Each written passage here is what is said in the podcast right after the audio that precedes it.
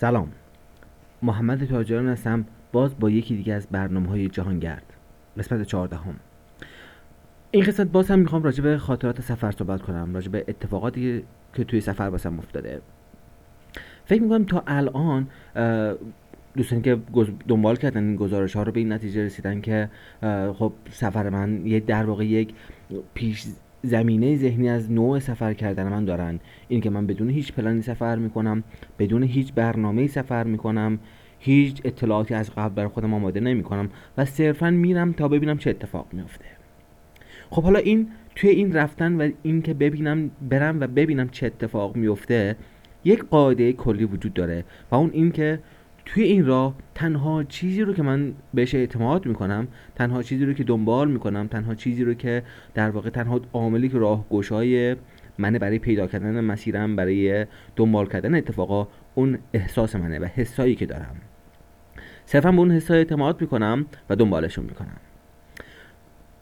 یه نمونه دیگه از این داستان رو براتون ذکر می‌کنم. من توی برنو بودم. برنو قسمت جزیره در واقع شرقی مالزیه. مالزی دو تا جزیره است. که اصطلاحا میگن سلنگور که لامپور و ایپو نمی‌دونم کوانتان جوربارو و این قسم بخش مالزی درش قرار داره. یه جزیره دیگه هم هستش که شرق مالزیه به نام بورنئو. اون بورنئو تقسیم میشه به یه ایالت سباه و ایالت سبا و ساراواک مالزی کشور برونئی و ایالت کلمانتین و یکی دو تا ایالت دیگه از کشور اندونزی. اونجا یکی از مهمترین قسمت های جنگل های بارانی توی دنیاست. ما دو قسمت جنگل های بارانی خیلی مهم داریم توی دنیا. یکی, یکی آمازونه یکی است که برنو حیات وحش بسیار غنی داره و خب یکی از مهمترین عوامل یکی از مهمترین منابع جنگل های بارانی دنیاست و بسیار در هم پیچیده و بسیار زیباست. و با از جاهایی که هنوز ما اورانگوتان داریم اونجا و ولی خب به شدت در حال انقراض نسلشون. بگذاریم. من وارد کوچینگ شدم. مهمترین شهر ایالات ساراباک. وقتی وارد کوچینگ شدم اونجا تازه من خب شروع کردم انتخاب مسیر کردن که به کدوم سمت برم. می‌دونستم که می‌خوام در نهایت برم به کولاکینابالو که توی ایالات سواحه و توی این بین از کشور برنی باید رد بشم. دوستی که خونش بودم من توی کوچینگ یه مقدار راجع به ساراواک برای من صحبت کرد. اینه که جنگل بارانی به چه فرمه به چه شکل اطلاعات در اون زمینه به من داد. و یک سری اطلاعات مردم شناسی داد به من. اینه که مردم اون منطقه به نام ایبن خطاب میشن. مثل ما کرد داریم لور داریم یا مثلا اقوام مختلف داریم. قومی که اونجا زندگی می‌کنه به نام ایبنه. ایبنا یه فرم زندگی خاصی دارن. در واقع اونها توی خونه های زندگی می‌کنن به نام لانگ هاوس. به صورت کلونی زندگی می‌کنن. هر فامیل توی یک خونه بزرگ زندگی می‌کنن به نام لانگ هاوس. و راجع به اینا با من صحبت کرد. خب من اینجا دو تا گزینه دو تا عامل خیلی مهم داشتم که برام مهم بود که ببینم راجع بهشون اطلاعات داشته باشم. یکی زندگی مردم ایبن و لانگ هاوس بود و یکی خود جنگل های بارانی بود. و ولی خب هیچ ایده نداشتم که چجوری باید بهشون برسم. شروع کردم دو چرخ سواری کردن و خب حرکت کردم و بعد از چند روز دو چرخ سواری یه روز با خودم گفتم که وای من خیلی دوستم توی یک شب توی این لانگ هاوس باشم. ولی از طرفی خیلی روزا من صبح که از خواب پا میشم یه عددی ناخودآگاه میومد تو ذهنم مثلا 120 وقتی 120 میومد تو ذهنم می‌گفتم خب محمد برو سر 120 کیلومتر. ببین اونجا چه اتفاقی برات میفته. این عدد داره یه چیزی به تو میگه و صرفا اعتماد می‌کردم به اون عدد. اون روز قرار بود 120 کیلومتر چرخ سواری کنم. روی کیلومتر 105 از کنار یه لانگ هاوس خیلی بزرگ و خیلی خوشگل رد شدم و اهالی اون خونه خیلی با من خوب و صمیمی برخورد کردن و واقعا بهترین جایی بود که اون در اون ذهن من به ذهنم رسید که من می‌تونم بمونم و زندگی توی لانگ هاوس با مردم ایران رو تجربه کنم. خب می‌خواستم وایسم حتی یکی دو کیلومتر با خودم کلنجار میمتم که این شانس از دست ندم. اما گفتم محمد همینه و تو 120 برو 120 و در نهایت بعد اینکه سه چهار کیلومتر با خودم کلان جار می‌رفتم خودم قانع کردم که اینجا جای من نیست و با حرکت کنم. دقیقا روی کیلومتر 120 یه لانگ هاوس خیلی کوچیک محقر و نمیشه گفت اصلا لانگ هاوس بود ولی خب مردم ایبن بودن و خیلی مردم فقیر و خیلی خیلی شرط زندگی خیلی سطح پایینی داشتن. گفتم خب همینه محمد تو روزی تو همینه. بهشون گفتم که من می‌تونم شب اینجا بمونم پذیرفتن که من شب اونجا باشم. اون شب برای اونا چند تا مهمون اومد. یکی از این مهمونا یه فردی بودش که انگلیسیش خوب بود و مال یه شهر دیگه بود به نام بینتولو و ازش من پرسیدم راجع به ایونا راجع به لانگ هاوس ها خیلی من گفت من توی ل... گفت خانواده من توی یه لانگ هاوس زندگی می‌کنن. وسط جنگل های حالا بورنو و حدود 100 کیلومتر وسط جنگله که تنها جاده نداره تنها دستش قایقه و تو خونه باید بری. بعد گفتم خب من دوستان اونجا باشم چطوری می‌تونم برم؟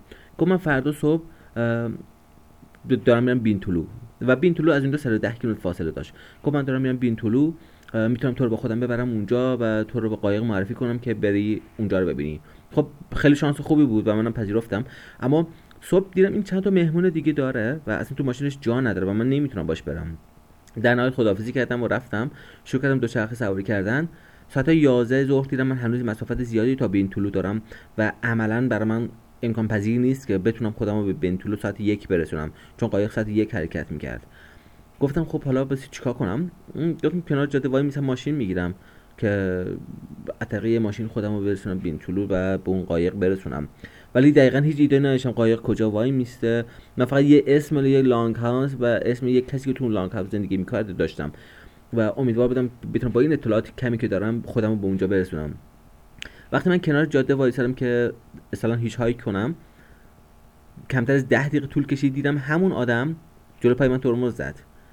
این آدم توی شهر بین راه وایساده بود مسافرش پیاده کرده بود یکی دو سه ساعتی هم اونجا وایساده بود و به من رسید. منو سوار کرد رفتیم رسیدیم بینتولو خیلی به موقع رسیدیم. من مهمونش کردم نهار که با هم باشیم. بعد من برد دم قایق. به من گفتش که در واقع به اون مرده قایق راننده قایق گفتش که منو کجا پیاده کنه و یک یادداشت برای من نوشت که به اون لانگ هاوس که میرم یادداشت بدم که اون از من پذیرایی کنن.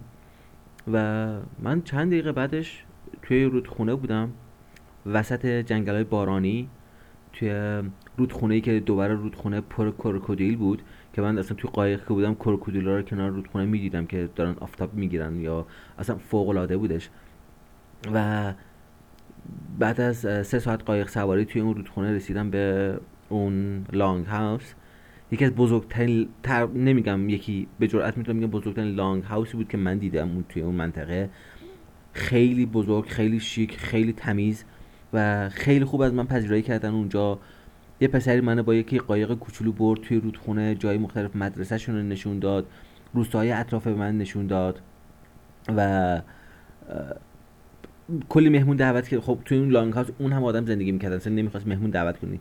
آردی اونجا اون همه مهمون بودش که شب نشستیم دور هم عکسامون بهش نشون دادم و کلی کلی واقعا بر من لذت بخش بود. اون تجربه خاص. و خیلی جالب بود که به من گفتش که می‌خوای حمام کنی گفتم آره دوستم حمام کنم.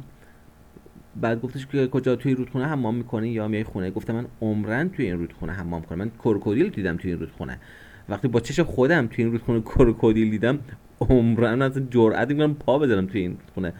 ولی خیلی جالب بود خودشون شنا می‌کردن خودشون همونجا حمام می‌کردن.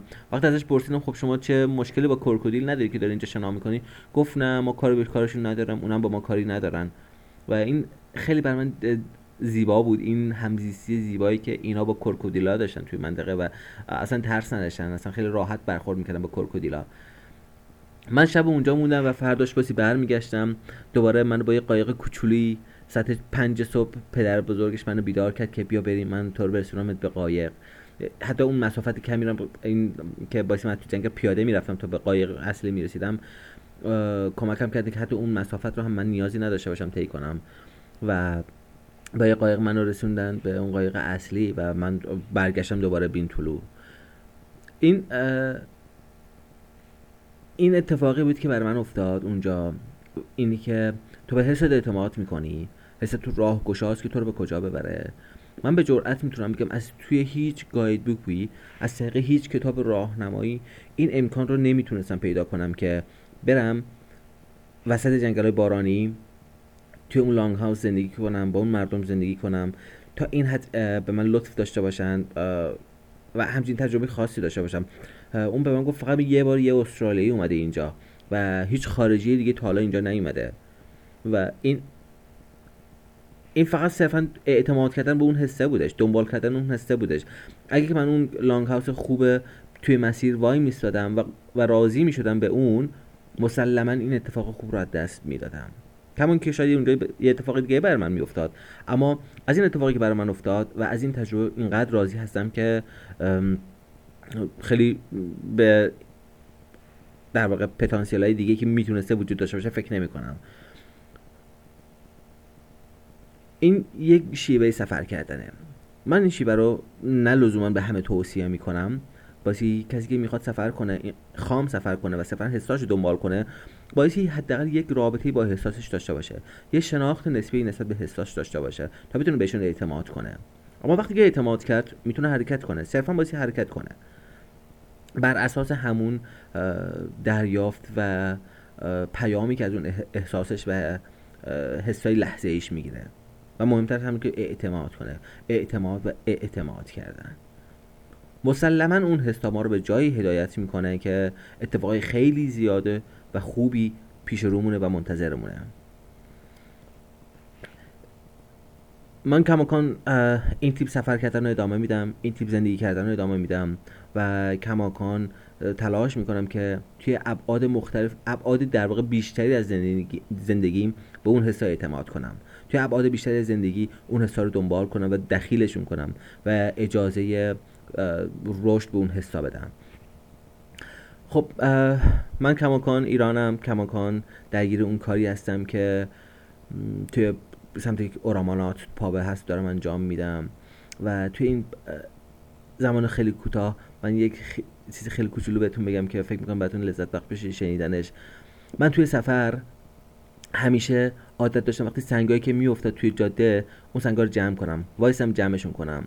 و به عنوان یک وظیفه بهش نگاه می‌کردم که من وظیفم وایسم و این سنگ رو از جلوی پای یه ماشین جلوی در واقع جلوی یه ماشین یا یه انسان بردارم که مم...